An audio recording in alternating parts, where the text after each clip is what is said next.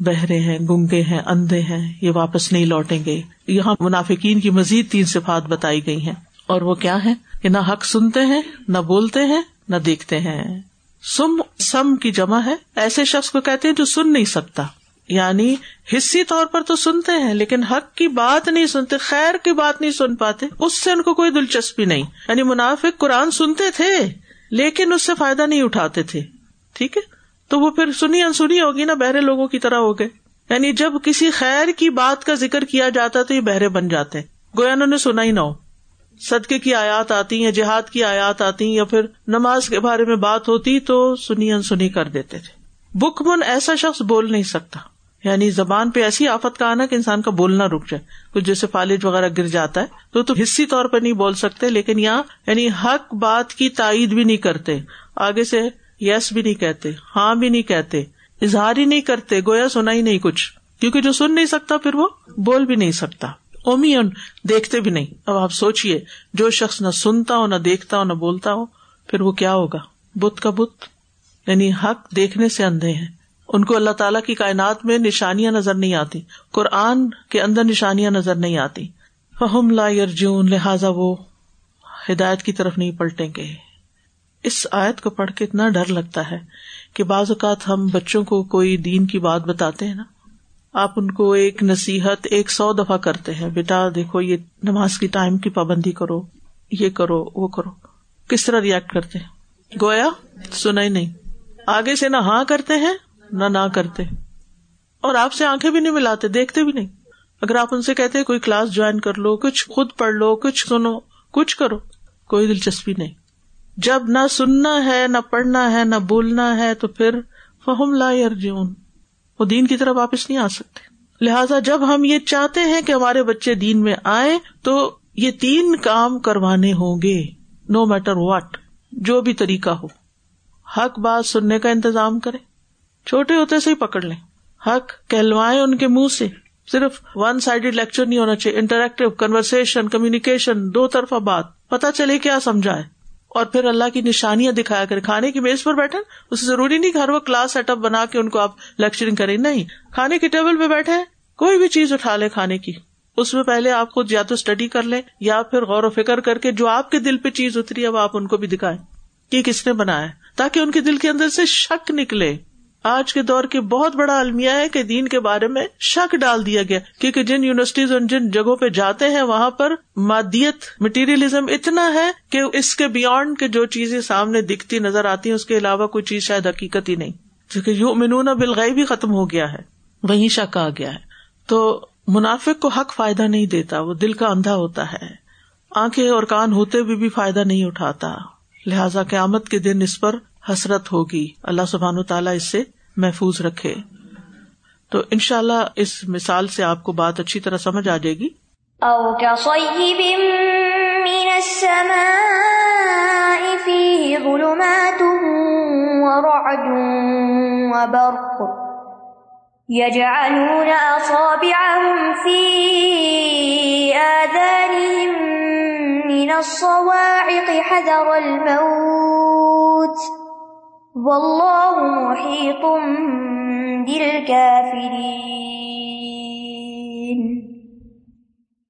یا آسمان سے برسنے والی زوردار بارش کی طرح، جس میں اندھیرے ہیں اور گرج اور چمک ہے، وہ کڑک کے باعث موت کے ڈر سے اپنی انگلیاں اپنے کانوں میں ڈال لیتے ہیں اور اللہ کافروں کو گھیرے ہوئے ہے۔ یہاں منافقین کی ایک اور قسم بیان ہوئی ہے۔ ایک اور گروہ یعنی منافقین کی اقسام ہے ان کے درجے ہیں۔ سب ایک جیسے نہیں ہے کچھ کے اندر کچھ خصوصیات ہیں، کچھ کے اندر کچھ اور خصوصیات ہیں۔ کچھ اعتقادی منافق ہیں اور کچھ عملی منافق ہیں۔ تو ایک مثال اللہ تعالیٰ نے نار کی دی جو آگ ہے اور دوسری مثال پانی کی دی۔ یہاں ان لوگوں کی بات کی جا رہی ہے جو مسلمان تو ہو گئے تھے، لیکن ایمان کی کمزوری کی وجہ سے ہمیشہ شک و تجبزب میں مبتلا رہے۔ جب راحت اور اطمینان اور سکون کے حالات ہوتے تو مطمئن نظر آتے۔ لیکن جب دین کے رستے میں کوئی تکلیف ہوتی تو پھر شک میں پڑ جاتے قرآن مجید میں آتا ہے، ومن سے میاں بد اللہ اللہ لوگوں میں سے کچھ ایسے ہیں کہ جو اللہ کی عبادت کنارے پہ رہ کے کرتے ہیں۔ پورے دین کے اندر نہیں آتے، کنارے پہ رہتے ہیں۔ ان اصاب خیر اطمان نہ بھی جب کوئی خیر بھلائی پہنچتی ہے، مطمئن ہو جاتے ہیں۔ وہ ان اصابت ہو فتن تن کئی فتنا آتا ہے، مصیبت آتی، تکلیف آتی ہے ان قلب اعلی وجہ تو اپنے چہرے پر ہی پلٹ جاتا ہے۔ خسرت دنیا والا دنیا اور آخرت کا نقصان کیا۔ غالی کا الخسران المبین۔ یہی بہت بڑا نقصان ہے۔ متقین کا انجام کیا بتایا گیا تھا؟ کہ وہ کون ہے؟ مفلی ہون فلاح پانے والے۔ کفار کا انجام کیا بتایا گیا تھا؟ عذاب عظیم۔ بہت بڑا عذاب ان کے لیے۔ تو منافقین کے لیے کیا ہے؟ وما رب حد تجارت ہو وما کانو محتدین جس کی تجارت میں فائدہ نہ ہو، وہ کون ہوتا ہے؟ خسارے میں۔ تو منافقین خسارے میں ہے اب اس آیت کا خلاصہ یہ ہے کہ منافقین کی مثال آسمان سے نازل ہونے والی بارش کی طرح ہے۔ اس بارش میں کچھ اندھیرے ہیں۔ رات کا اندھیرا، بادلوں کا اندھیرا، بارش کا اندھیرا۔ اس بارش میں گرج بھی ہے، چمکنے والی بجلی بھی ہے اور بجلی کے جلا دینے والے کڑاکے بھی ہیں۔ تو بارش میں گھیرا ہوا شخص جب کڑکے کی آواز سنتا ہے تو اپنے کانوں کو، اپنی انگلیوں سے ڈھانپ لیتا ہے۔ کہیں زور کی شدید آواز اس کے کانوں کو نقصان نہ دے یا کہیں وہ اس آواز سے مری نہ جائے۔ کیونکہ آپ تو یہ معلوم ہے نا کہ ایک حد سے زیادہ جب آواز تیز ہوتی ہے تو انسان کی موت کا سبب بن جاتی ہے۔ یہی حال منافقوں کا تھا۔ جب قرآن مجید کے احکامات وہ سنتے تھے، تو بجائے اس کے کہ ان کے مطابق اپنے آپ کو ڈھال لیتے کہ یہ اللہ تعالیٰ کا کلام ہے اور اللہ سبحان تعالیٰ رحمان اور رحیم ہمارا فائدہ چاہتا ہے، ہم اس پر عمل کریں، تو وہ کیا کرتے؟ آیات سے ڈر جاتے اور خوف کے مارے کان بند کر لیتے نہیں سننا ہی چھوڑ دیتے۔ یعنی وہ کیا کہتے کہ ہمارا نہیں خیال کہ ہم اس پر عمل کر سکتے ہیں۔ یہ ہمارے دس ٹو مچ آج کے دور میں اس پر عمل نہیں ہو سکتا۔ یہ آج مسئلہ نہیں ہے، یہ کل بھی مسئلہ تھا۔ اس دور میں بھی تھا۔ کان پہ انگلی رکھنے کا مطلب کیا ہے؟ نہیں سننا۔ ہیڈ فون لگا لو۔ کان بند کر لو۔ ماں جو بولتی ہے، بولتی رہے۔ ہمیں نہیں سننا۔ یہ تو اور وقت ڈراتی رہتی۔ یعنی دوسرے لفظوں میں یہ کہ وہ قرآن کی تعلیمات سے منہ مو موڑ لیتے ہیں۔ منافقین کا یہ حال ہوتا ہے کہ سن کے سنی انسنی کر دینا یا سننا ہی نہ سرے سے یا پھر منہ مو موڑ کے چلے جانا۔ اللہ چاہتا تو پہلے گروہ کی طرح ان کی سماعت اور ان کی نگاہیں لے جاتا، ان کو اندھا بہرا چھوڑ دیتا۔ لیکن اللہ سبحانہ و تعالیٰ کا دستور ہے کہ اگر کوئی شخص کسی حد تک بھی سننا چاہتا ہے تو اس کو سننے کا موقع دیا جائے۔ کیونکہ یہ ذرا بین بین تھے نا، جب اچھے حالات ہوتے تھے تو، یا آسان احکامات ہوتے تھے تو وہ لے لیتے تھے، وہ سن لیتے تھے۔ اور جب ذرا مشکل آتی تو وہ چھوڑ دیتے تھے۔ تو اب الفاظ کو دیکھتے، او السماء فی ظلمات و رادم و برق۔ مفسرین کہتے ہیں کہ یہاں او واؤ کی مانند ہے۔ یعنی یہ نہیں کہ یا، بلکہ اور ایک مثال یہ بھی ہے۔ او کا سیبن سیب کا مطلب ہوتا ہے بارش۔ یہ سوب سے ہے سعود با جس کا مطلب ہوتا ہے اترنا۔ اور بارش کو سیب کیوں کہتے ہیں؟ کیونکہ وہ اوپر سے نیچے آتی ہے۔ الم ترا اللہ انزل منسما ایمان کیا تم نے دیکھا نہیں کہ اللہ نے آسمان سے پانی اتارا؟ اور سیب مسلد ہر بارش کو کہتے ہیں خوب خوب برستی ہے۔ بکثرت نازل ہونے والی بارش۔ فی ظلمات، اس میں اندھیرے ہیں۔ ظلمت کی جمع، روشنی نہیں۔ رات کا اندھیرا، بادلوں کا اندھیرا، بارش کا اندھیرا۔ یعنی بارش کا اپنا بھی ایک اندھیرا ہوتا ہے۔ چاہے دن کو بھی بارش ہو رہی ہو تو کیا ہوتا ہے؟ آپ کے لیے ڈرائیونگ مشکل ہو جاتی ہے بازو کا تو آپ کو اگلی گاڑی نظر نہیں آ رہی ہوتی۔ وہ رات اور کڑک بھی۔ رات بہت شدید آواز کو کہتے ہیں۔ اور یہ اس وقت سنی جاتی ہے جب باز بادل باز سے ٹکراتے ہیں۔ وہ برق برق چمکدار روشنی کو کہتے ہیں، جو آسمان میں بادلوں میں چمکتی ہے۔ یعنی جو روشنی آسمان میں بادلوں کے اندر چمکتی ہے نا جو بجلیاں چمکتی ہیں اور پھر کڑکتی ہیں اور پھر گرتی ہیں۔ تو مطلب یہ ہے کہ بارش جو ہے یہ ایسے ہی ہے جیسے آسمان سے قرآن نازل ہو رہا۔ جب بارش برستی ہے تو کیا اس میں صرف اندھیرا اور کڑک چمک ہی ہوتی ہے یا کچھ اور بھی ہوتا ہے؟ کوئی فائدہ ہوتا ہے بارش کا؟ اصل تو فائدہ ہی ہے۔ بارش فائدے کی چیز ہی ہے۔ لیکن جو کوتا نظر ہوتے ہیں وہ کہتے ہیں، وہ موسم خراب ہو گیا اور سارا کیچڑ ہو گیا اور ڈرائیونگ مشکل ہو گئی۔ آج ویدر بڑا یعنی کچھ لوگ بارش کو یا برف کے برسنے کو خراب ہی سمجھ اگر بارشیں نہ ہو تو پھر کیا کہتے ہیں؟ پھر اپسٹ ہوتے ہیں۔ بارش نہیں ہو رہی، پودے مر رہے ہیں اور خشک سالی ہو گئی ہے، پھر پریشان۔ اگر کسی سال اسنو فالنگ ہو ہی نہ، تو وہ سال اچھا نہیں سمجھا جاتا۔ سمجھتے ہیں کہ اس میں فائدہ ہے، لیکن وقتی جو تکلیفیں آتی ہیں، اس کو برداشت نہیں کرنا چاہتے۔ تو یہ کیسے ہو سکتا ہے کہ آپ کسی چیز سے صرف فائدہ ہی اٹھائے اور آپ کو اس سے کوئی تکلیف نہ ہو؟ لیکن چونکہ ان کی عقل پوری طرح کام نہیں کرتی، اس لیے بارش سے آنے والے فائدے ان کو نظر نہیں آتے، صرف جو وقتی ظاہری مشکلات ہیں وہ نظر آ رہی ہوتی ہیں۔ ان کا رونا روتے رہتے ہیں۔ ابن القیم کہتے ہیں بس وہ وہی جو اللہ آسمان سے دلوں پر اتارتا ہے۔ اللہ سبحان تعالیٰ نے اس وہی کو اس پانی کے ساتھ تشبیح دی ہے جو آسمان سے زمین پر اترتا ہے اور اس کے ساتھ زمین کو زندگی ملتی۔ بارش کیا کرتی ہے؟ زمین کو زندہ کرتی ہے۔ تو قرآن بھی دلوں کو زندہ کرتا ہے۔ بارش جب اترتی ہے تو اس میں اندھیرے بھی ہیں۔ اب یہ اندھیرے کون سے ہیں؟ یعنی قرآن اتر رہا ہے، بیچ میں کوئی ایسی چیزیں بھی ہیں جو پوری طرح سمجھ نہیں آتی اور وہ کون سی آیات ہوتی ہیں؟ متشابہات۔ یس۔ تو بعض مفسرین نے ظلمات کی تفسیر متشابہات سے بھی کی ہے۔ ٹھیک ہے؟ یہ منافقین کے لیے دلچسپی کا باعث ہوتی۔ وہ کہتے یہ کیسا قرآن ہے؟ ہمیں الف لام میم کا ہی مطلب سمجھ نہیں آیا۔ ان چیزوں کو بہانا بنا لیتے ہیں۔ قرآن کی وہ آیات جن کے بارے میں بحث مباحثے سے منع کیا گیا ہے، وہ ان کے پیچھے پڑے رہتے ہیں۔ پی ہی ظلمات وراد ان رات سے مراد کڑک ہے، مراد وہ تکلیفیں ہیں جو اسلام کے رستے میں پیش آتی ہیں۔ یا وہ وعیدیں ہیں جن سے ڈرائے جاتے ہیں۔ قرآن میں ڈرانے والی باتیں بھی ہیں نا۔ تو جیسے بجلی کڑکتی ہے تو آپ ڈرتے ہیں نا، ایسے کچھ احکامات پڑھ کے آپ ڈر جاتے ہیں۔ ٹھیک ہے؟ مثلاً قرآن میں آتا ہے، ان اللہ جام المنافقین اول کافری نفی جہنم جمیا بے شک اللہ منافقوں اور کافروں کو سب کو جہنم میں جمع کرے گا۔ ایسی آیتیں سن کے ڈر بھی جاتے ہیں۔ کہ پھر کیا ہوگا ہمارا؟ پھر تھوڑی دیر کے بعد دوبارہ وہی کچھ کرتے ہیں۔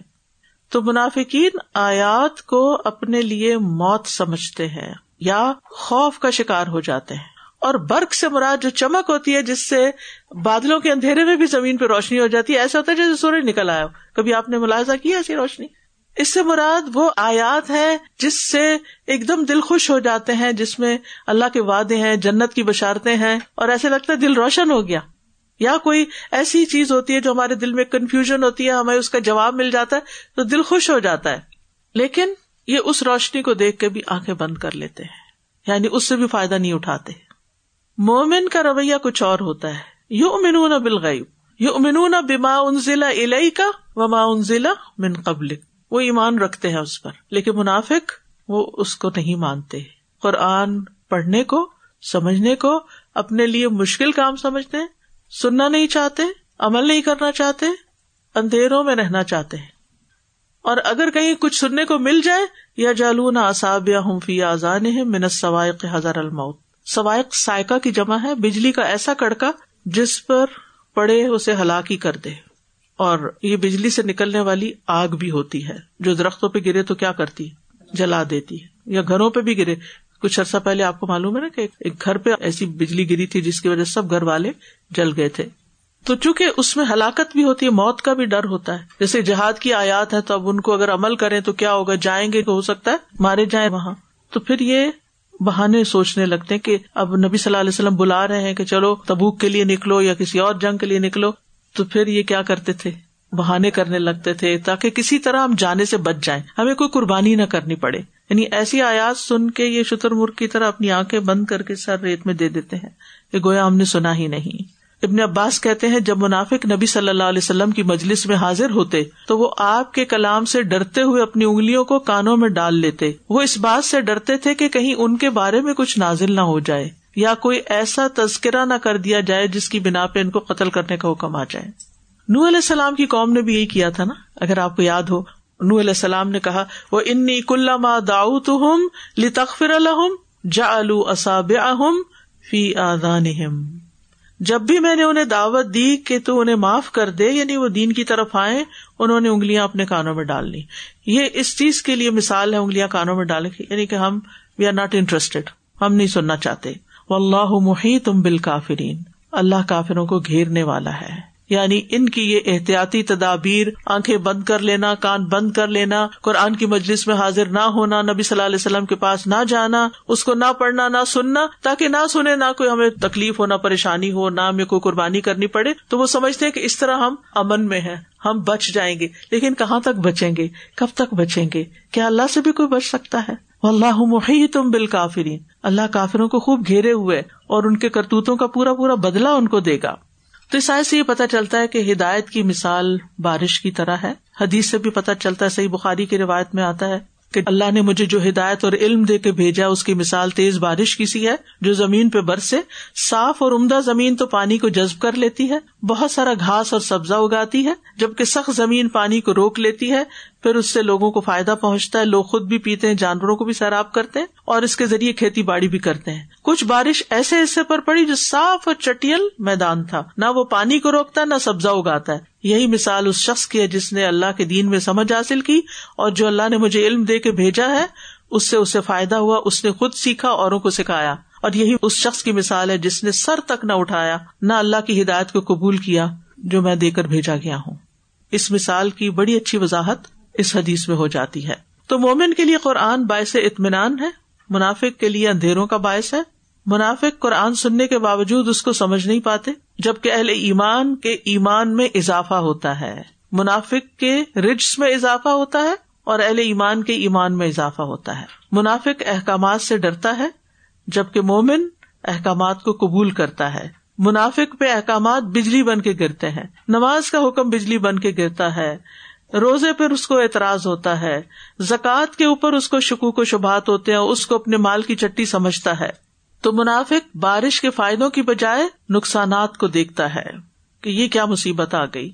اور مومن جو ہے، وہ خیر پر نظر رکھتا ہے کہ وقتی طور پر یہ سب ہو رہا ہے۔ بادل بھی چھٹ جائیں گے، اندھیرا بھی چلا جائے گا، بجلی کی چمک بھی، اور یہ سب کچھ چھٹ کر پھر کیا ہوگا؟ فضا بھی صاف ہوگی، آسمان بھی نیلا نظر آئے گا، اور زمین بھی ہری بھری ہو جائے گی اور سب سیراب ہوں گے، وہ اس کو رسک سمجھتا ہے۔ تو مومن اور منافق کے نقطۂ نظر اور نگاہ میں بھی فرق ہوتا ہے۔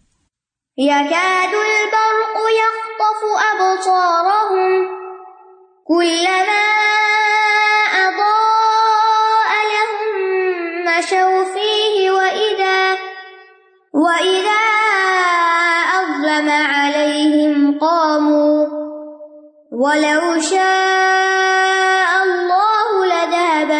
لَذَهَبَ بِسَمْعِهِمْ وَأَبْصَارِهِمْ. إِنَّ اللَّهَ عَلَى كُلِّ شَيْءٍ قَدِيرٌ. قریب ہے کہ بجلی ان کی نگاہوں کو اچک لے جائے. جب بھی وہ ان کے لیے روشنی کرتی ہے، تو وہ اس میں چل پڑتے ہیں. اور جب ان پر اندھیرا چھا جاتا ہے، تو وہ کھڑے رہ جاتے ہیں. اور اگر اللہ چاہتا، تو ان کی سماعت اور ان کی بسارت کو لے جاتا. بے شک اللہ ہر چیز پر خوب قدرت رکھنے والا ہے۔ یعنی معاملہ جب آسان ہوتا ہے تو وہ اسلام کی طرف پیش قدمی کرتے ہیں۔ جب سخت احکام نازل ہوتے ہیں تو ٹھٹک کے کھڑے ہو جاتے ہیں۔ اللہ چاہتا تو ان سے بھی ان کی آنکھیں کان اور ان کی زبان چھین لیتا اور یہ حق سے بالکل بے بہرا ہوتے۔ لیکن جتنی یہ دلچسپی ظاہر کرتے، اس کے بقدر اللہ نے ان کے لیے ان کی سماعت بسارت باقی رکھی ہے۔ یقاد البر کو یختف ابسار ہوں قریب تھا کہ بجلی ان کی آنکھیں اچک کے لے جائے یعنی ان کی نگاہ بالکل چلی جائے، یہ بالکل اندھے ہو جائے کیونکہ یہ چھوٹی سی تکلیف کو بھی بہت بڑی مصیبت سمجھتے تھے نا۔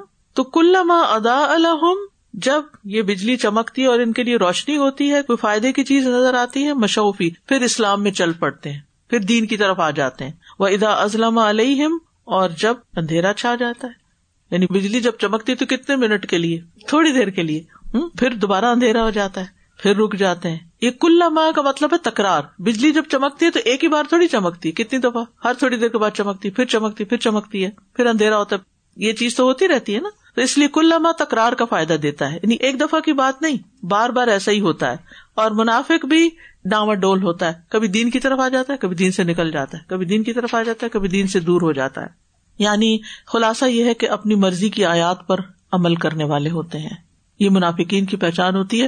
دین میں پورے کے پورے داخل نہیں ہوتے۔ اپنی مرضی کی آیات پر چلتے ہیں۔ جہاں آسانی ہوتی ہے تو وہ لے لیتے ہیں۔ جہاں کوئی دین میں فائدہ نظر آتا ہے تو آگے آتے ہیں۔ جہاں دین میں کچھ قربانی کرنی پڑتی ہے تو پیچھے ہٹ جاتے ہیں۔ ولا شاہ اللہ بسم اہم و ابسار اللہ چاہتا تو ان کی سماعت اور بسارت لے جاتا یعنی ان کے ہدایت کے راستوں کو بند کر دیتا، بلاک کر دیتا۔ یہ ایک طرح سے دھمکایا گیا ہے اور انڈائریکٹلی اشارہ کیا گیا کہ اب بھی چانس ہے منافقت سے نکل آؤ۔ یہ میسج ان لوگوں کے لیے ہے جو آدھے دین میں اور آدھے دین سے باہر ہیں کہ وہ کیا کریں؟ اد خلوف سلم کا فتن دین میں پورے کے پورے آ جاؤ۔ ان اللہ کل شعین قدیر۔ بے شک اللہ تعالیٰ ہر چیز پر قدرت رکھتا ہے۔ اللہ تعالیٰ کو کوئی چیز آجز نہیں کر سکتی۔ اللہ تعالیٰ جب کسی چیز کا ارادہ کرتا ہے تو بغیر کسی رکاوٹ کے اس کو پورا کر لیتا ہے۔ اور ہر کام، ہر چیز اللہ کی قدرت میں۔ وہ چاہے تو منافق کو سچا مومن بنا دے۔ اور چاہے تو ایمان والے اگر غفلت برتے تو ان کا دل پلٹ جائے۔ اسی لیے کہا گیا نا، ربنا لا تو قلوبنا باد تنا یعنی اللہ تعالیٰ صالح چیز کو خراب میں اور خراب چیز کو سالے میں بدلنے پر پوری طرح قادر ہے۔ یعنی ہوپ اب بھی باقی ہے۔ تو اس آیت سے جو بات پتہ چلتی وہ یہ کہ ہم میں سے ہر ایک کو اپنے بارے میں نفاق سے ڈرنا چاہیے۔ کہ کہیں ہم قرآن مجید کے کسی حکم کے بارے میں یہ نہ کہیں تو یہ بہت مشکل ہے، یہ میں نہیں عمل کر سکتا، اس سے تو زندگی بڑی مشکل ہو جائے گی، لوگ مجھ سے کٹ جائیں گے، فلاں چیز چھن جائے گی۔ حضرت حسن بصری نفاق کے بارے میں کہتے ہیں، مومن ہی نفاق سے ڈرتا ہے۔ کون ڈرتا ہے؟ مومن۔ اور منافق اس سے بے خوف ہوتا ہے۔ منافق بے خوف ہوتا ہے۔ منافق نفاق کے بارے میں نہیں ڈرتا۔ صحابہ نفاق سے ڈرتے تھے۔ ابن ابھی ملیکا کہتے ہیں، میں نبی صلی اللہ علیہ وسلم کے تیس صحابہ سے ملا، ان میں سے ہر ایک کو اپنے اوپر نفاق کا ڈر لگا ہوا ہوتا تھا۔ ان میں سے کوئی نہیں کہتا تھا کہ میرا ایمان جبریل اور میکائل کی طرح ہے۔ اس کا فائدہ کیا ہوتا ہے جب کوئی نفاق سے ڈرتا رہتا ہے؟ اپنی اصلاح کرتا رہتا ہے انسان۔ یاد ہے جب حضرت حنزلہ نے کہا کہ نافا کا حنزلہ حنزلہ منافق ہو گیا۔ کیوں؟ جب نبی صلی اللہ علیہ وسلم کی مجلس میں تو اور طرح کا ایمان ہوتا ہے، گھر آتا ہوں، بیوی بچوں میں لگتا ہوں، تو دل بدل جاتا ہے، تو یہ کیا ہے؟ کہیں کچھ کہیں کچھ۔ حضرت بکر سے ملے تو انہوں نے کیا کہا؟ میرے اوپر بھی یہی ہوتا ہے، چلو نبی صلی اللہ علیہ وسلم کے پاس چلتے ہیں۔ یعنی ان کو اپنی کیفیت کے بدلنے کی بھی فکر رہتی تھی۔ تو آپ نے فرمایا، اس ذات کی قسم جس کے ہاتھ میں میری جان ہے۔ اگر تم ہمیشہ اسی کیفیت میں رہو، جس حالت میں میرے پاس ہوتے ہو یا ذکر میں مشغول ہوتے ہو تو فرشتے تمہارے بستروں پر اور تمہارے راستوں میں تم سے مسافہ کریں۔ یعنی تم تو پھر فرشتہ ہی بن جاؤ کہ کبھی بھی جن سے کوئی غلطی نہ ہو۔ لیکن اے حنزلہ وقت وقت کی بات ہے۔ آپ نے تین بار یہ فرمایا۔ تو اب کیا ہے؟ جب ایمان کمزور ہونے لگے، جب بھوک لگنے لگے تو پھر کیا کریں؟ پھر دوبارہ کھانا کھا لیتے ہیں نا۔ انرجی ڈرین ہونے لگے تو پھر کوئی ایسی چیز لے لیتے ہیں جس سے انرجی بحال ہو جائے۔ ایمان کے اندر بھی کمزوری آتی ہے، جب ڈرین ہونے لگے تو واپس پلٹنا چاہیے ایسی چیزوں کی طرف جس سے ایمان بڑھنے لگے۔ اور اس بات پر پورا یقین رکھنا چاہیے کہ اللہ ہر چیز پہ قادر ہے۔ وہ مجھے پوری طرح دین میں داخل ہونے پر ضرور مدد کرے گا۔ اب غور سے ایک دفعہ آیات سن کے سمجھیے کہ کیا آپ کو مثالیں سمجھ آئی مثلهم كمثل الذي استوقد نارا فلما أضاءت ما حوله ذهب الله بنورهم وتركهم في ظلمات لا يبصرون صم بكم عمي فهم لا يرجعون أو كصيب من السماء فيه ظلمات ورعد وبرق يجعلون أصابعهم في آذانهم من الصواعق حذر الموت والله محيط بالكافرين يكاد البرق يخطف أبصارهم كلما أضاء لهم مشوا فيه وإذا أظلم عليهم قاموا ولو شاء الله لذهب بسمعهم وأبصارهم إن الله على كل شيء قدير ہم سب کو اپنی بھی اور اپنے گھر والوں کی اور اپنے سب پیاروں کی، صرف اپنے گھر والے نہیں، اپنے سب پیارے اور جو پیارے نہیں بھی ہیں، ان سب کی بھی فکر کرنی چاہیے۔ اس لیے مومن جو ہوتا ہے، وہ اپنی ذات میں نہیں جیتا۔ صرف اپنے آرام اور اپنے فائدوں کو نہیں دیکھتا، وہ سب کے لیے خیر کا باعث ہوتا ہے۔ ہم نے یہ خیر کہاں تک پہنچائی؟ کہاں تک لے کر گئے؟ کن تم خیر امت ہم تو بہترین امت ہے تو اسی وقت بہترین ہو سکتے ہیں نا، جب یہ خیر اوروں تک بھی لے کے جائیں گے ان شاء اللہ اللہ ہمیں توفیق عطا کر واخر داوانا الحمد للہ رب العالمین۔ سبحان اللہ و بحمد اشد اللہ اللہ اللہ انت۔ استخر کا و اطوب السلام علیکم و رحمۃ اللہ وبرکاتہ۔